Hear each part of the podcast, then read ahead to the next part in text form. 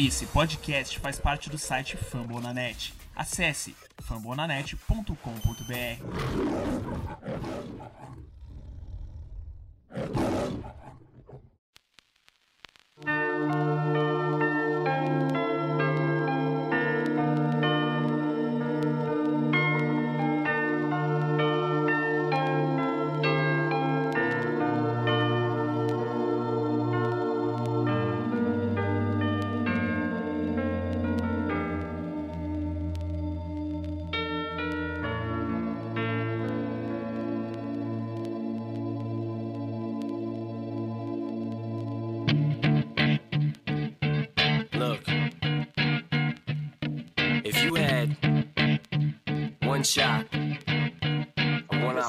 torcedores do Detroit Lions no Brasil, meu nome é Daniel Tênis e eu estou, como sempre, com o meu parceiro Paulo Fiorentino.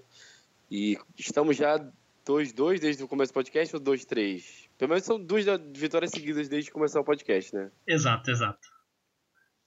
Exatamente, é, como vocês devem saber, o Lions ganhou do Cleveland Browns no fim de semana, foi 38 a 24, um placar até meio enganador, porque o Browns teve a liderança, acho que nos três primeiros quartos chegou até algum momento na frente, mas eu até falei aqui que eu tinha falado com o Rafão, o Rafão Martins do, do Sport Interativo, ele falou, esse time do Browns dá trabalho, é uma molecada nova que que se mantém no jogo, mas no final eles não sabem. Essa parte eu tava pensando, esse time não sabe ganhar e o Lions, muito pelo contrário, a gente sabe bem desde o ano passado, chega na hora H, eles têm conseguido arrancar vitórias incríveis. Essa nem foi uma vitória incrível contra o pior time da NFL, mas que eu acho que lições muito boas. O que, que você, antes da gente entrar né, nos melhores piores jogadores da partida, o que, que você é, trouxe de principal do jogo?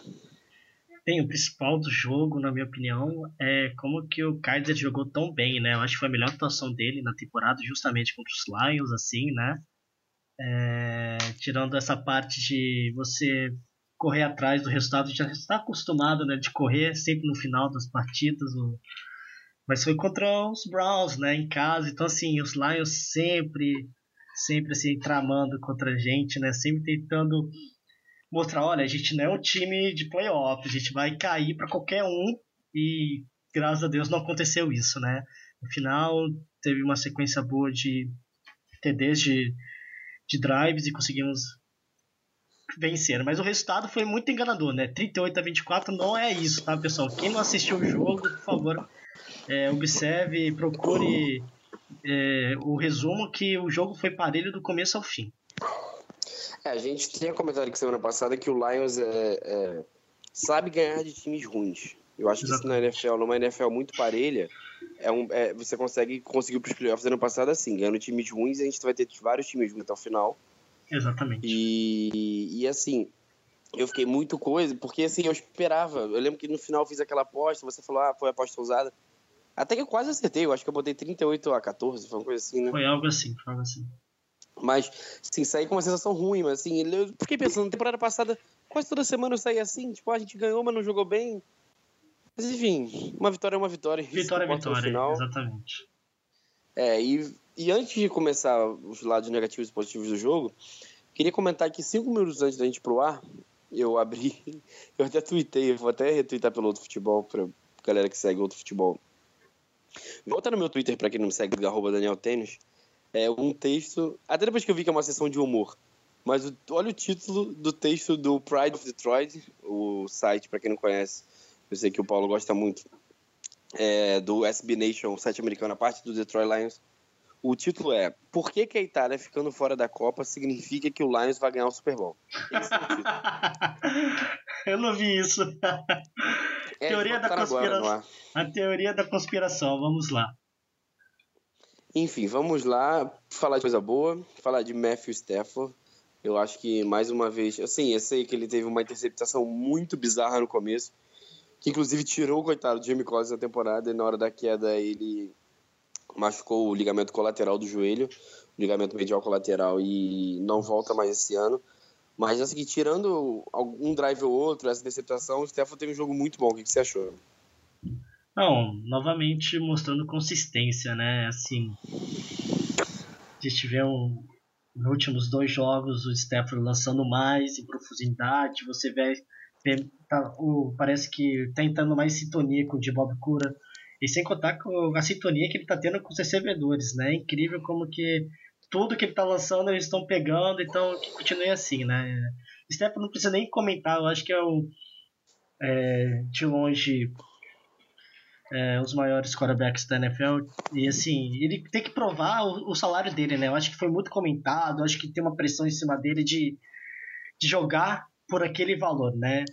E assim, e tá mostrando, tá mostrando que tem qualidade e que tem que ficar mais anos aí, mas são cinco anos de contrato, né? Ou mais. É, e como a gente falou, ele jogou machucado algumas das primeiras semanas, Exatamente. e depois da bye, é, são três jogos é, que ele tá com números incríveis, eu acho que é o número um da NFL em jardas aéreas, se não é o número um, tá entre os três primeiros.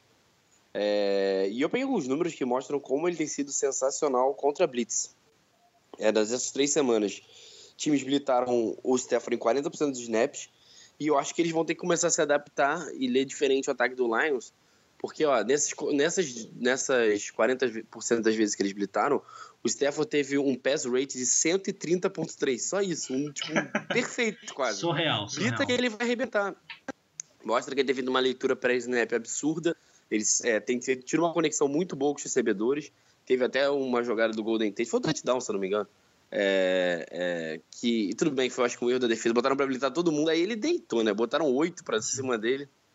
É, contra o Browns no geral, foram é, oito jogadas de passe que ele foi blitado. Ele só errou dois passes, acertou seis, teve 149 jardas, que dá quase mais de 18 por tentativa, um touchdown.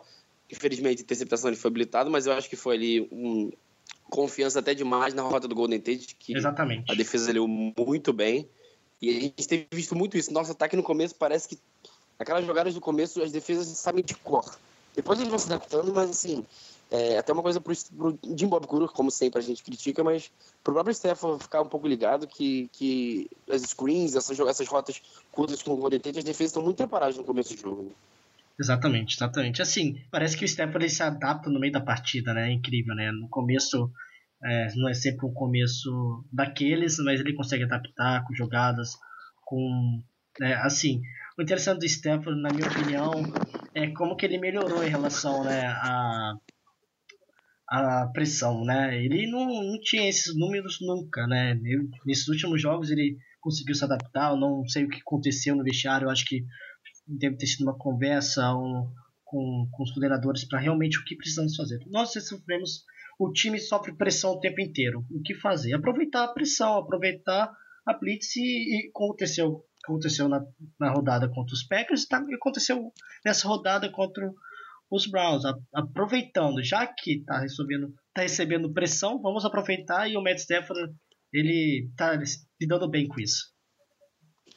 É, só para corrigir o que eu falei agora, mas para embasar o que você disse, é, os números que eu disse foram jogadas sob pressão, ou seja, que é, por algum motivo o, o, o Pocket rolou um, um, colapso do Pocket, o próprio Stefan demorou e a marcação chegou. Ele teve esses números incríveis. Contra a Blitz, não necessariamente anula alguma dessas jogadas, foram 12 tentativas, ele citou 10 151, 158 jardas, 13 por tentativa, pouco mais de 13 tentativas, dois touchdowns, o pass rate é de 158.3, perfeito. Então, é, é, contra a Blitz, e mesmo quando a pressão estava no ouvido dele, o Stefan foi bem demais, e como eu disse semana passada, essa defesa do Browns não é uma defesa ruim, não. Não, é não. É uma defesa boa, e, e, que sabe pressionar. O Miles Garrett estava é, é, de volta.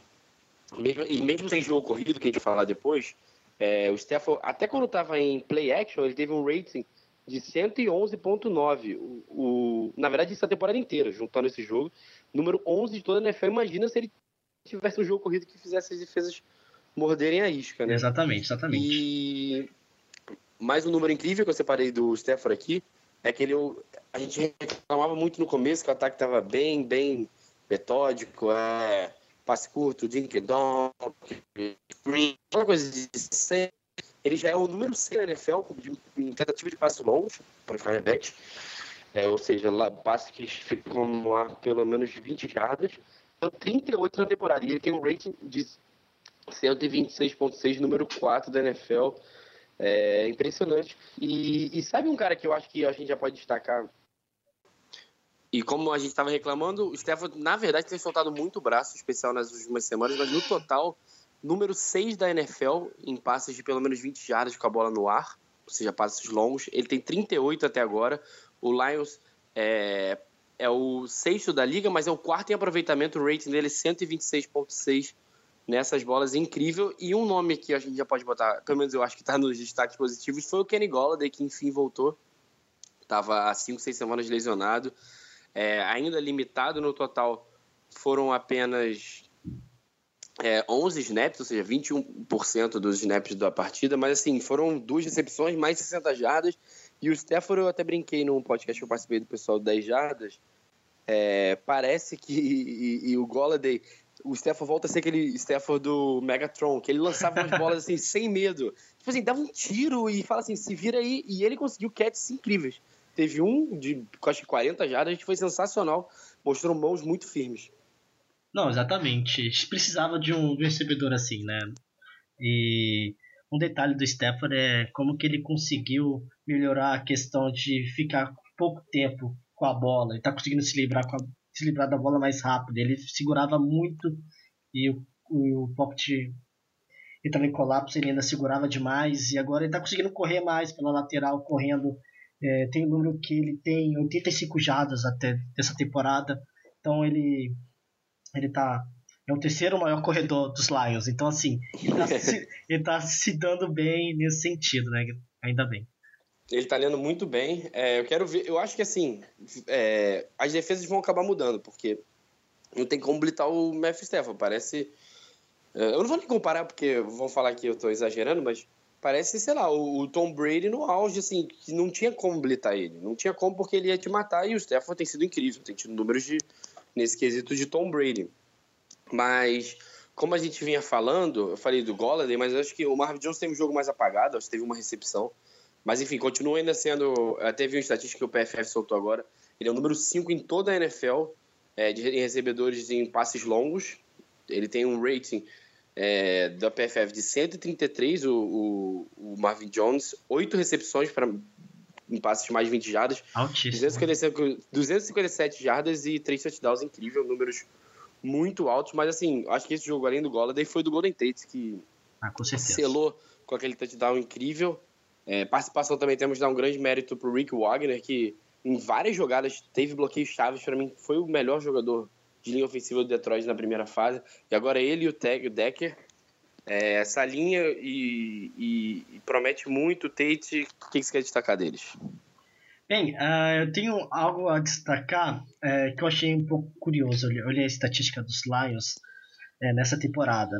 O Theo Riddick ele tem 106 jardas totais nessa temporada, até agora.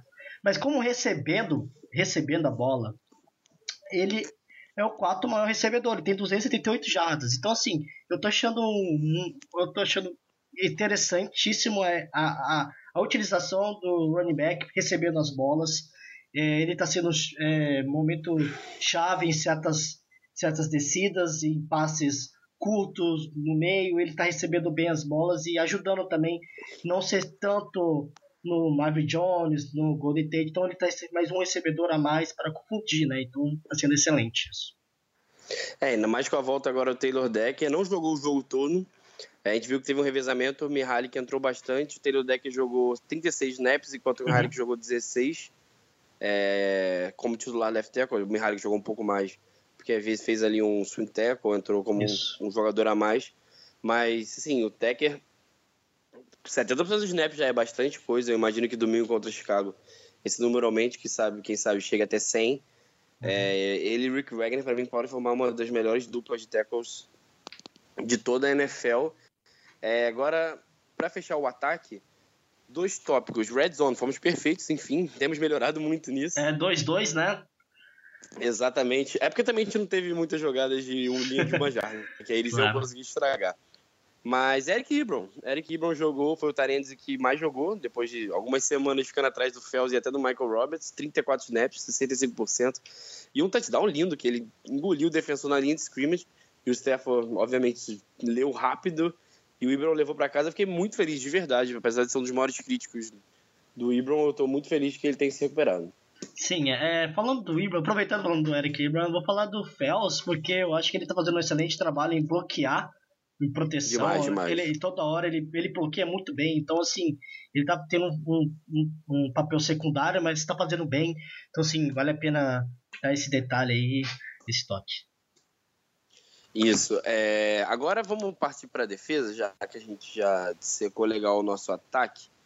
É, nossa defesa quase sempre a gente destaca os mesmos nomes, mas dessa vez eu, eu acho que são até menos destaques, porque no fundo, no fundo a gente tomou 24 pontos do Browns e o Sean Kaiser teve o melhor jogo da temporada. A Corral e o Duke Johnson conseguiram correr constantemente, coisa que ninguém estava fazendo.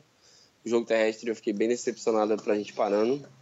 Mas teve um nome que eu acho que na linha defensiva destacou bastante, que foi o Anthony Zero, que é a nossa líder de sexo da temporada e conseguiu mais dois agora.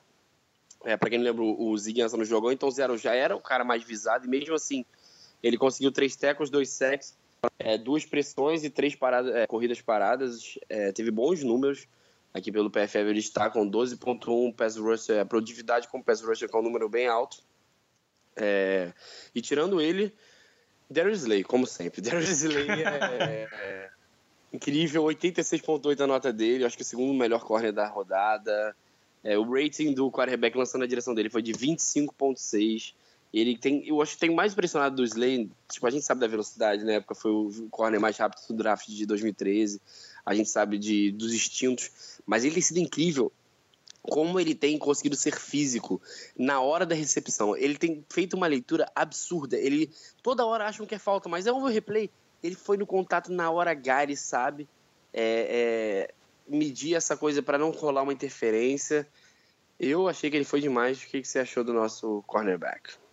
Ele é nível é, Pro Bowl, sem dúvida. O que ele tá jogando, o que o pessoal tem que comentar, né? Infelizmente ele não tem tanta popularidade que merecia, né? Então, é, cada, cada lance a gente quando fazem um passe mais de profundidade, ele está conseguindo neutralizar muito bem e e assim, antes eu tinha um pouco de medo, né? Sempre sabe como que a arbitragem é um pouco escandalosa em qualquer contato, mas ele tá certeiro. Então, assim, é, eu espero toda semana dar o destaque para ele na defesa e, e, ele merece, né? Outra pessoa que queria dar destaque é entre Diggs, eu acho que o Diggs tá jogando demais, cara. Tá demais, demais. Era, era, o, era, o, próximo destaque, tá muito assim, incrível.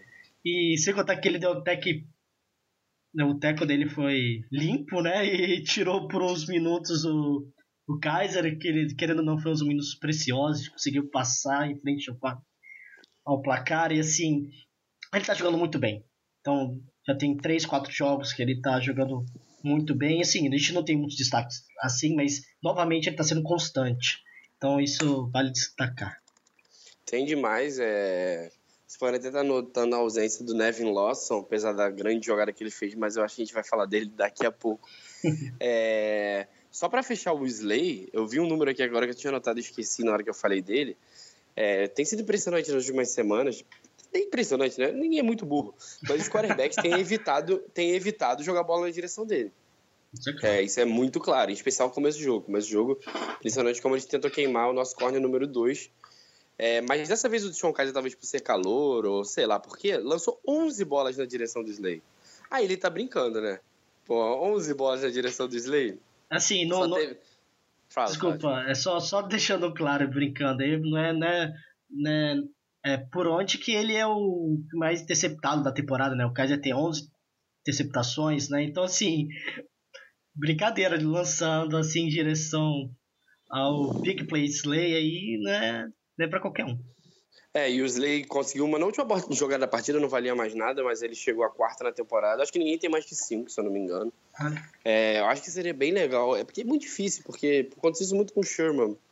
Tipo, no começo de carreira, quando os quarterbacks viram que ele era um cara especial e pararam de lança, lançar na direção dele. Que até a mídia em geral, o Lions não sendo um time dos melhores, ninguém liga muito. E sem grandes estatísticas, o Slay dificilmente brigará por grandes prêmios. Eu acho que assim.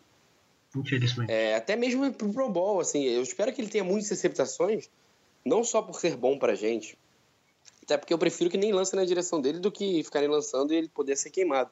Mas para poder chamar atenção mesmo. E ele é um, um grande corner. É... Temos o lado negativo, podemos ir para ele? Podemos, podemos sim.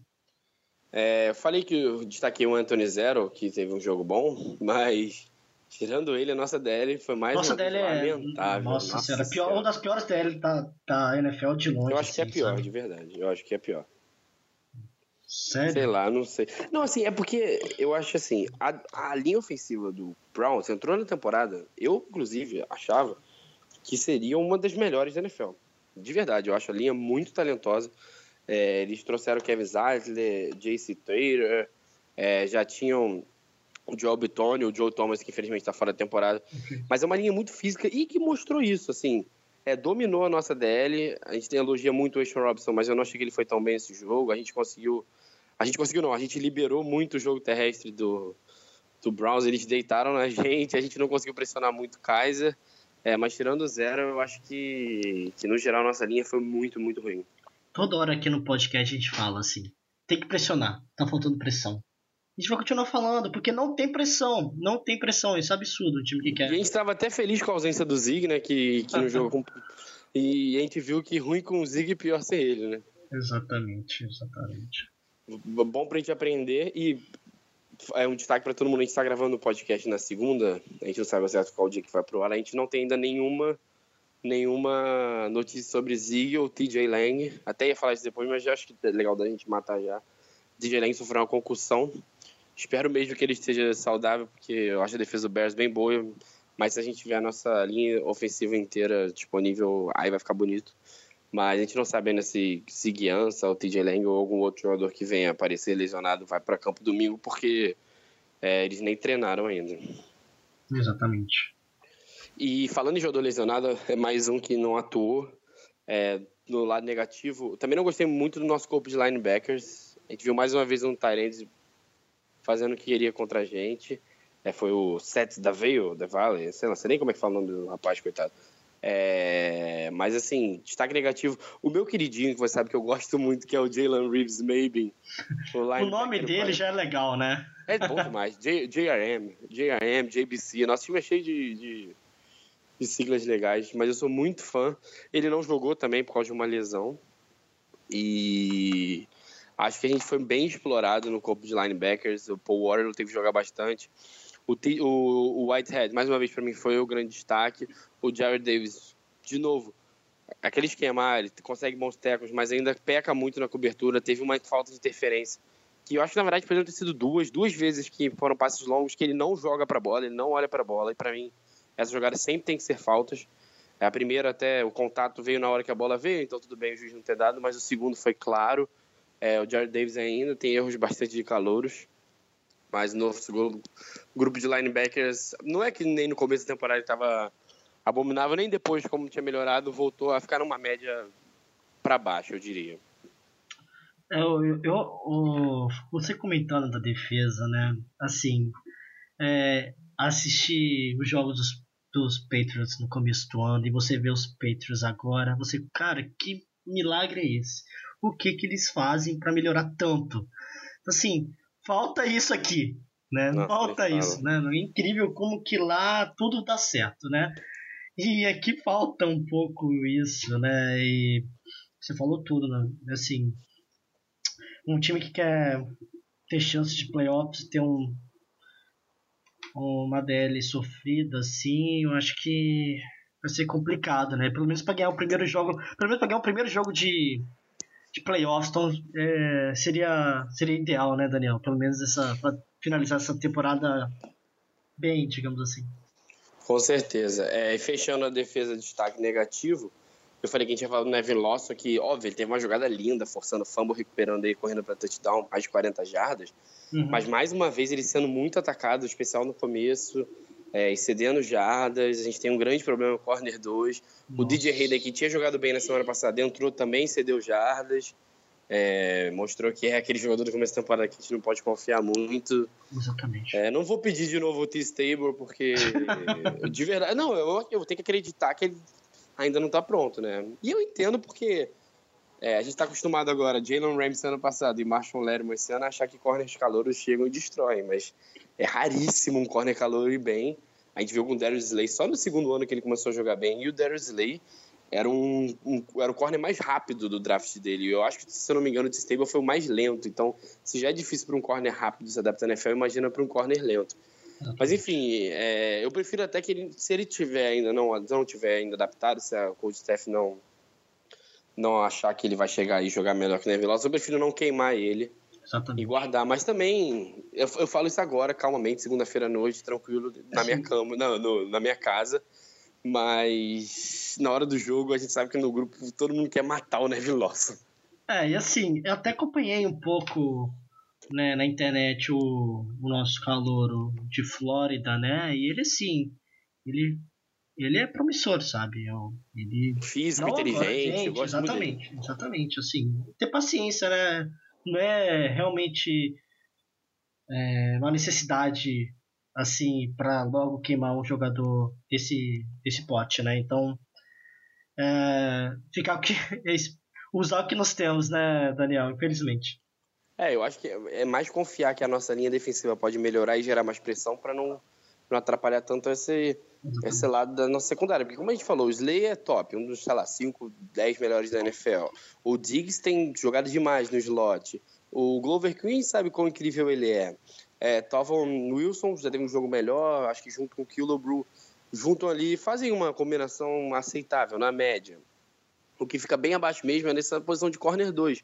Não é como se todos os nossos nossa secundária fosse ruim, muito pelo contrário. Mas assim, se a nossa linha defensiva, a gente sabe como o Terrell Ross, o coordenador, gosta de revezar, botar muita gente. O Ledberry, que eu tinha comentado no início que eu gostava, fez umas duas, três boas jogadas.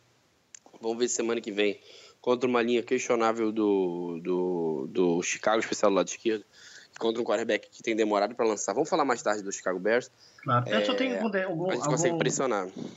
Aproveitando falando da defesa, né? Eu tenho uns dados negativos, não dados negativos, mas que vale a pena comentar. Por exemplo, first downs, os, Brown, os Browns tiveram 26, né? Os Lions 16. Aproveitando isso, em quarta descida, de quatro, os Browns conseguiram as quatro, assim. Então, deixar assim uma preocupação em lance de quarta descida, de duas, três jardas, a gente realmente não está conseguindo efetuar o bloqueio, né? Então, assim, é, são dados, assim, tem que colocar, né? Que é contra os Browns. Então, assim, vale a pena deixar é, anotado, assim como o número de jardas cedidas, 413 jardas. Então, assim, em 40 em 33 minutos de posse dos Browns contra 25 dos Lions. Então, assim, são os dados dos jogos, do jogo, né? Enfim, que é bom destacar, falando lado negativo, né? É isso aí, parece que chegou uma pizza pro nosso amigo Paulo. É, ele deve estar muito feliz. O telefone sem fio é um, é um problema. Pô, 2017, que quem usa telefone ainda, hein? Porra. Mas enfim, brincando. É, só pra fechar o lado negativo, é, eu queria falar da. É lógico. Eu fiquei muito feliz quando logo no começo o Abdullah conseguiu uma corrida incrível pelo lado esquerdo. Eu falei, nossa, uma corrida pela esquerda, quanto tempo que eu não via. É, mas ainda assim, o ataque terrestre inconstante. É, começou muito bem, depois caiu. Mas eu achei que nas boas campanhas o, Jim Bob conseguiu usar é, bastante assim o Phil, ele eu tenho gostado dele ter usado mais o Reed como running back nas últimas duas semanas ele fez isso porque engana a defesa porque senão fica muito óbvio que ele é um, um- um- vai ser uma jogada de passe mas assim o Abdullah começou bem caiu bastante segundo tempo eu achava que começou acho que no primeiro quarto ele teve 40 jardas eu falei nossa hoje passa de 100 mas não passou é, Eu acho que isso vai ser uma um maldição, cara. Isso conseguiu um touchdown. É até ruim botar, tipo assim, se você comparar as últimas semanas de falar que é um lado negativo o jogo terrestre, mas assim, ainda não foi um lado positivo. Eu prefiro dizer que assim, É. continua inconstante, tá em melhora, mas ainda não dá pra colocar no lado É, positivo. e foi, foi, foi bom, né? Eu acho que você viu a evolução, acho que foi 5.5, né, carregadas, é, carregada 5.5 jardas por carregada, e sim, então melhorou. Não, isso foi muito bom, é, foi muito bom. Melhorou, assim, não tem O como que eu achei reclamar. ruim foi assim, a gente parar de usar uma hora, tem uma jogo. Enfim, eu acho que a chamada. Eu acho que foi mais pelas chamadas mesmo, mais pelo Jim Bob Curo do que pelo jogo terrestre. E também pelo Taylor Deck não ter jogado 100% ainda. E, o TJ Lang fora, né? Com o TJ Lang fora ficou bem difícil é, correr pelo meio. Perfeito. E você viu, nós E- tivemos uma, melhora, uma melhora também, né? A, a OL realmente deu uma melhorada, é, nitidamente participando bem nas jogadas. Então, assim, É, aos poucos, aos poucos estamos indo, né, Daniel? É, o Taylor Decker, agora a gente acabou misturando, né? Porque é o Taylor Decker, todos os snaps que ele jogou, como eu já falei, 70% dos snaps, ele não cedeu nenhum sec, é apenas uma pressão. É, jogador de elite, né? Que muda completamente. A gente viu Ah. como foi Dallas e Atlanta. Dallas, que é conhecido por ter uma das melhores, se não a melhor linha da NFL nos últimos anos, perdeu o Tyron Smith, que não jogou, cedeu é, acho que 10 sacks, sendo 6 para um mesmo jogador. É, o Chaz Green, que era o reserva dele, entrou e mostrou que consegue ser pior que o Greg Robinson, que enfim foi cortado. A gente não contou isso semana passada, porque a gente gravou antes, mas não contaremos mais com o Greg Robinson, que felicidade. É, além do Taylor Deck, o Corey Robinson também foi ativado. Ele chegou acho que a atuar um snap de, de guard, foi a primeira vez na carreira dele eu vi isso. Mas é um cara que eu gosto muito, sempre sofreu com lesões, mas pode ser nosso, junto com o Mihaly, que surpreendeu muito nas últimas semanas. É, vamos torcer para não precisar muito usar os dois, mas pelo menos a situação passou de Greg Robinson para algo um pouco melhor. Exatamente, exatamente. Fala. Continua, continua, continua. E para fechar o jogo, é, a gente tem essa tradição, sempre quando a gente ganha, a gente dá a bola da partida. Para quem você dá a bola da partida? Ah, não tem como não dar pro Golden Tate, né, cara? Não tem como. Ele jogou demais e assim. Mais uma vez, ele tá cada vez sendo o número um. Né? Ele jogou demais. Você tem os dados dele aí? Só pra. E eu não tenho na mão, mas eu acho que foram 98, 99 Nove- jardas. é, realmente foi algo coisa. assim. E. E seis recepções, algo assim. não foi, assim, é. foi, foi bizarro, assim. De longe é o. o a bola. A, minha minha escolha para a bola do jogo. É incrível como ele, ele. é, Todo mundo sabe que ele vai cortar ali, ou quando ele recebe no screen, o que que ele vai fazer, e ninguém consegue pegar ele. Impressionante. É, se deu pra ele, eu vou dar pra um diferente. O Golden Tate também tava aqui na minha briga, mas pelos números, eu vou dar pro, Golden, pro Darius Slay. Porque eu acho que vai ser difícil ele ter tantas bolas lançadas na direção dele. Porque, como a gente falou, o Carrebeck tem evitado isso e ele. E um calor lançou 11 bolas na direção dele, eu acho que só cedeu uma ou duas recepções para pouquíssimas jardas. É, Darius Slay, para mim, foi um jogo assim, para ele mais uma vez provar que é elite. É sensacional o nosso corner. E vamos agora passar por algumas notícias. Só, só, só um Fala. comentário aqui, aproveitando, né? Foram seis recepções, isso mesmo. Para 97 jardas, né? Um touchdown, isso mesmo. Então, assim, números. Não, não só pelo número, mas assim, quem assistiu o jogo viu como que ele foi importante a, a partida inteira, né? Assim como o Big Play Slay. Big Play Slay jogou demais também. Eu acho que é, a dúvida, né? Quem, as- quem acompanha o site, né? One Pride, é, Pride of Detroit, desculpa, SBNet, o pessoal faz lá uma enquete quem deveria receber a bola Ah, eu nem da vi o que, partida. eles deram. pra que eles Então, assim, é, pessoal, foi, eu acho que a maioria foi Golden Tate, mas sim, o pessoal dando também pro, pro Slay, teve Matt Stafford também, recebeu uma quantidade legal de, de votos, assim. Mas eu acho que o que tava levando era, o- era o Tate mesmo.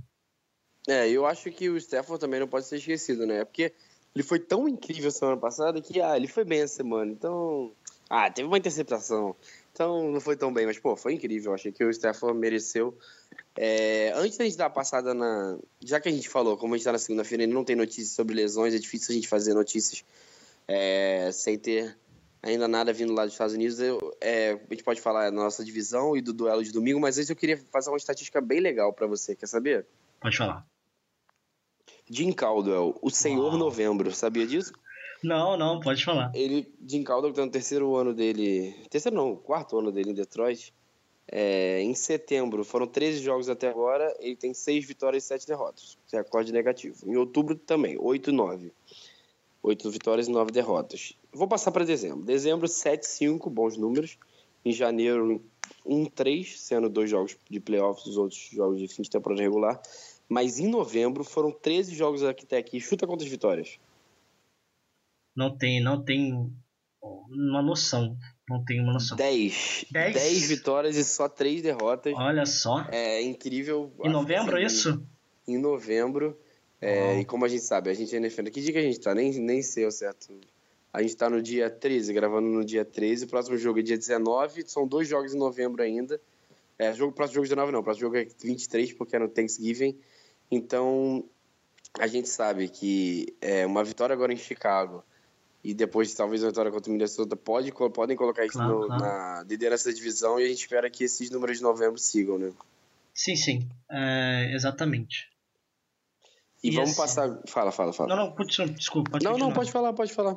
Não, eu acabei de entrar aqui no Pride of Detroit e apareceu esse seu, é, essa sua novidade aí sobre Jim Ah, legal. É Eu muito legal. Twitter, é, é bem legal. E chegando aqui à parte final do nosso programa, vamos dar uma aquela passada rápida na divisão e fazer uma prévia do nosso rival, que curiosamente é um rival de divisão. É, curiosamente não, né? São seis por, por temporada, alguma hora a gente tem que jogar. É, primeiro falando é, dos nossos adv- rivais. Green Bay Packers que ganhou do Chicago, tá 5-4. Incrivelmente o Green Bay tá 5-4. E olha, é sempre ruim pensar que o Green Bay tem alguma chance e o Rodgers tem chance de voltar, porque Aí vai enfrentar a gente É. na, na última partida. Aí já sabemos o que, que vai acontecer. Não, segundo. não vamos falar disso não, mas eles recebem Baltimore, que eu acho assim, é, parece um time ruim e tal, mas a AFC, diferente da nossa conferência, tá muito ruim no geral. É, e, e a sexta vaga no playoff da AFC tá totalmente em aberta. Tem, você tira cinco times na AFC. É, Patriots, Steelers, Chiefs, o campeão de Jaguars e Tennessee e o que sobrar de Jaguars e Tennessee, tirando esses cinco, um time que teoricamente está sendo mal, está indo mal, vai ter que ir pro playoff, porque sobra uma vaga.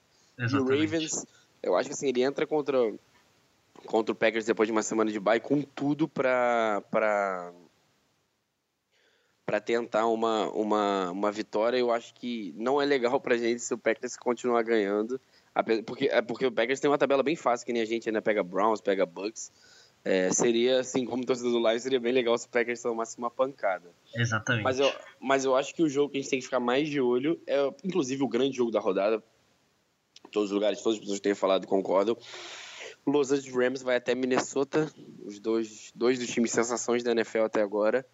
É duelo lei do ex Case Keenum contra, Mine- contra o, o Rams. Mas se o, se o Minnesota ganhar, a gente continua com pelo menos dois jogos de diferença para o líder da divisão. Mas o que eu queria destacar desse jogo é que se for uma derrota do Minnesota e a gente ganhar de Chicago, na semana seguinte a gente se enfrenta no Thanksgiving na quinta-feira pela liderança da divisão, porque a gente ganha- é, se ganhar deles empata e tem a vantagem pro confronto direto. Exatamente. Assim, é... Eu, é, é um jogo ah, interessante porque os Rams é a sensação, né? Incrível, ninguém esperava, de forma alguma. E os Vikings com o terceiro quarterback. E, e colocando em destaque, né, sobre o, o jogo de divisão, é, tem uma curiosidade, Daniel. De 2013 a 2016, você sabe qual é a, quem venceu mais? Lions, Bears? Quem, qual a diferença, sabe? A gente ganhou mais, com certeza. É, Chuta aí. é, a gente perdeu ano passado lá, um jogo idiota, imbecil, que eu não sei como a gente perdeu. É, mas vamos lá, dois são. Esse é o primeiro jogo do ano, né? Então, 2013 foram dois, 2000 só pra eu ter ideia, foram oito. foram oito, eu acho que a gente ganhou seis e perdeu dois. Vencemos sete. Opa, você perdemos É. aquele do ano passado? Vencemos, não, desculpa. Vencemos oito. É isso mesmo. Não, sete, sete e um. Vencemos sete, sete um, exatamente. Vencemos sete, perdemos só eu, uma eu ainda só. dei uma vitóriazinha pra eles aí, É, lambuja, mas não teve não. Foi 2000, 2015, vencemos na prorrogação.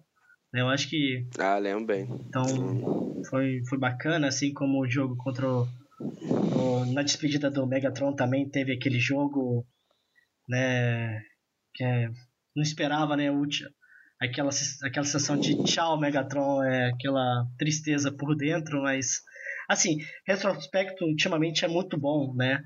Então assim, mais um motivo para você torcer e ter o seu pensamento positivo pro jogo de domingo, né? É, é, eu tava conversando com o torcedor do Chicago há pouco, ele tava bem revoltado com a derrota do Packers domingo, e com razão. Porque você viu como o Detroit passou por cima do, da defesa de Green Bay, e como o Brett Hunter não conseguiu fazer nada, e Chicago, teoricamente, tem uma grande defesa, um grande coordenador, Vic Fangio. Ele tava pistola com o Vic Fangio. É, mas mais mesmo com o ataque e com o coach staff no geral, o John Fox, que fez aquela jogada ridícula, todo mundo Nossa viu, do senhora, Cunningham. nossa senhora. Eu, eu, eu acho assim, eu até tenho tentando defender um pouco o John Fox, porque é, ele não viu o replay. Quem viu foi alguém lá em cima que falou para ele desafiar. Exatamente. Mas ele também alguém que ele confia. Então tá, foi erro de todo mundo. Para quem não viu, foi um, uma jogada do Benny Cunningham que ele vai tentar o touchdown, aí ele estica o braço para encostar a bola no pylon e a bola encosta e o juiz dá que ele caiu na linha de uma jarda, duas jardas, não lembro agora. Aí mostra um replay, eles desafiam e no desafio eles veem que na verdade quando a bola foi encostada ela já estava solta, ou seja, foi um fumble. E quando a bola sai na end zone ou no pylon, pylon já conta como end zone, é um touchback bola do Green Bay, eles deixaram de ter uma bola na linha de meia jarda. é incrível, mas assim, eu destaquei essa conversa que eu tive com o torcedor do Bears há pouco, é, ele estava muito revoltado mesmo. É, ele falou que as chamadas de ataque estavam péssimas. Praticamente o jogo todo eram duas corridas e, e, um passe, duas corridas e um passe, duas corridas e um passe. E a gente sabe que eles já ganharam um jogo essa temporada contra o Panthers é, é, com quatro passes certos, ou seja, não duvido que vai ser muito diferente. Que bizarro isso, né? Isso é que bizarro. bizarro. E ele estava muito irritado com o Tariq Cohen, que teve um começo muito bom, calouro, é, running back, mas assim, ó, ele não consegue chegar na linha de scrimmage, está muito feia a situação. E o Jordan Howard falou, ó, não consegue correr sem ser em linha reta, tá impressionante. Também ele estava muito irritado com a dupla de running backs. É, e com o próprio Trubisky, ele falou assim, é, o Trubisky é, até estava tendo algum tempo para lançar, mas ele não consegue, ele demora, demora, demora e ele é derrubado. É, a gente sabe que a nossa linha defensiva é mestre de fazer sexo quando o quarterback segura muita bola, porque é basicamente o que a gente consegue. Mas eu acho que esse encaixe é muito bom. O que eu tenho visto esticar nas últimas semanas é você não cometer erros, a gente não pode cometer erros, porque é uma defesa que gosta de forçar turnovers. É, a gente sabe que o Jim Bob Cooter é bem, bem pragmático e ele e o Jim Calder talvez seja o melhor jogo para isso. Uhum. É, e ao mesmo tempo, o que eu tenho visto Chicago em vários times da NFL, especialmente que não tem grande quarterback, se você abre 10, 12, 14 pontos, acabou o jogo. Não tem como eles virarem, a não ser que você faça um monte de cagada. E, e eu acho que assim, é, confio na nossa dupla de James quando precisa ser mais, mais menos agressivos, vamos dizer assim. É, e assim, é, é, minha pergunta é como que é, como evitar o jogo corrido do do Chicago? Você tem uma ideia? Você imagina uma então, postura a gente, diferente? A gente, se fosse da semana passada, a gente estaria bem tranquilo, né? Porque a gente tem tido grandes números contra o jogo terrestre, uhum. mas a gente viu o Cleveland foi deitou na gente. Eu acho que a gente tem que fazer uma estratégia que nem a gente fez, por exemplo, contra o Carolina, é, até um pouquinho contra o Santos, que é, assim, falar que o quarterback vai ganhar da gente. A gente tem que Sei que a gente tem bons jogadores no jogo terrestre. O Zig não tem pressionado o quarterback, mas ainda é muito bom contra a corrida. Eu acho que ele fez falta no domingo nesse quesito. Se ele voltar junto com o Ashon Robson, o próprio Akin Spence, dá para ter ali é uma linha forte, é, se a gente tiver os nossos dois calores linebackers, e talvez usar bastante safety ali, Tavon Wilson, é, o próprio Glover Queen, o Kandra Diggs é muito bom contra a corrida. Vamos jogar fechando ali e deixar o Mitch Trubisky teoricamente ganhar da gente, porque é, não sei se ele vai ser capaz. Eu, pelo menos, seria a estratégia que eu faria. E, de, e no ataque, começaria um pouco mais conservador, mas a gente tiver o Goladen especial é, e, e, soltando aos poucos o braço do Stefan. Sim, assim, é... parece que o Trubisky é um pouco conservador, né? As jogadas dos Chicago Bears ultimamente são bem conservadoras, né? É... Mostrou totalmente que é a, é, é, é a corrida que é a principal força de ataque do, do Chicago. E assim, é, o único problema que eu vejo é a, a, forte defesa do Chicago. Eu acho que vai ser uma, mais uma prova né, para o Stafford, mais uma prova ver se a, a nossa OL está preparada. Né, vai ser um jogo mais físico, então assim. Mas eu tô confiante, sim. Eu acho que é o um jogo. É, novamente, é jogo de divisão, vida ou morte. Se quer ganhar a divisão, tem que vencer para encostar para pegar os Vikings e ter o um empate e ganhar por, por vitória na divisão, e sim. Então, assim, é um jogo crucial, né, Daniel? É, se não ganhar, vai ser um balde de água, se não ganhar, vai ser um balde de água fria, né? Não, com certeza. É, como a gente falou semana passada contra o Cleveland, é um jogo que a gente tem que ganhar. Uhum. É, na NFC, eu acho que se você. Menos de 10 vitórias, você não pega o wildcard de jeito nenhum. Uhum. Acho até que pode chegar a 11 esse número, então a gente pode ter no máximo mais uma derrota que a gente tem jogos mais difíceis ainda, o próprio Baltimore, o Vikings, que saiu até o Green Bay na última rodada. Então, eu, eu acho que a gente tem que ganhar de qualquer jeito. E a minha aposta é que a gente ganha é, vai ser 27 a 17. Nossa, eu não tenho uma, uma ideia, mas eu acho que vai ser um jogo muito apertado, assim. Ah, tem Não. que chutar, tem que chutar, nem vem. Vamos chutar, vamos lá, vamos lá, vamos lá. É. 24 a 14, tá bom? Ah, mesma diferença que o meu. É, e assim- Mas assim, eu parei pra pensar assim, é, o Messi deve ter que lançar muito e nós temos o Goladeus aí, vamos aumentar um pouco, né? A, a aposta. E pra finalizar, eu tô aqui em mãos é, os jogos, né? Eu fiz uma pequena simulação, mais ou menos, que eu acho que os Lions devem. O que eu acho que os Lions devem conseguir. Eu acho que deve vencer do Chicago. Eu tô com uma perspectiva boa contra os Vikings. Eu, eu coloquei uma derrota, possivelmente contra o Baltimore, uma vitória contra o Tampa, uma vitória contra o Chicago novamente, uma derrota contra o Cincinnati Bengals e o último jogo contra os Packers, uma vitória. Quer dizer, 10 vitórias e 6 derrotas, né? Eu coloquei nessa minha nessa minha aposta aí para os Lions nessa temporada e, Alô. e levando a divisão. Vou dar. É, eu fiz uma Peguei, peguei o papel aqui e falei assim, ó, quais são os jogos e fiz uma perspectiva de vitória ou derrota, né? Eu acho que vence o Chicago, eu acho que vence os Vikings, eu acho que perde do Baltimore fora, esse jogo vai ser complicado. O Tampa eu acho que dá pra ganhar, o Chicago também eu acho que dá pra ganhar, eu acho que perde pro Cincinnati Bengals fora, não sei por que eu coloquei essa derrota, mas se vence os Packers em casa. Então seria 10-6, assim, né? Essa é a minha perspectiva para os Lions nessa temporada. Eu acho que assim, menos de 10-6 não passa e eu, eu tô colocando essa. apostando porque eu acho que vencer esses últimos cinco jogos aí, né? Na verdade, ter cinco, cinco vitórias aí em sete jogos vai ser bem complicado. Mesmo que a tabela seja um pouco mais fácil, mas é os Lions, né, Daniel? A gente não pode é, acreditar até por que isso- vence 12 jogos assim. né? Não, e, e até por isso eu acho que esse- essa frase que você falou, menos de 10 jogos não ganha, sendo Lions, não dá pra cravar não, mas como você disse, a tabela é bem fácil. É, eu acho que vai ser por aí também. Acho que pra ganhar a divisão, acho que vai ter que ganhar um 11. É, até vai depender também no Minnesota, Isso. sei lá também, né? Se a gente se é como a gente tá sonhando, que a gente ganha domingo, eles perdem e a gente ganha no Thanksgiving, vai mudar todo o psicológico lá também. Vamos ver se Exatamente. Keenum vai acabar a magia dele, se eles vão forçar uma volta do Ted Bridgewater, que eu acho que talvez não seja a hora ainda. É, vamos ver. Prefiro ainda sonhar um pouco semana a semana. Claro, e eu tava claro. com uma ideia, só pra fechar o programa, a gente já fez a nossa aposta. É, vamos fazer sempre uma bold prediction pro jogo de domingo, mas tem que ser bold mesmo. Bom, É, e eu vou com a minha. É, Kenny Golladay, eu acho que ele vai passar de 120 jardas e ainda vai ter um touchdown.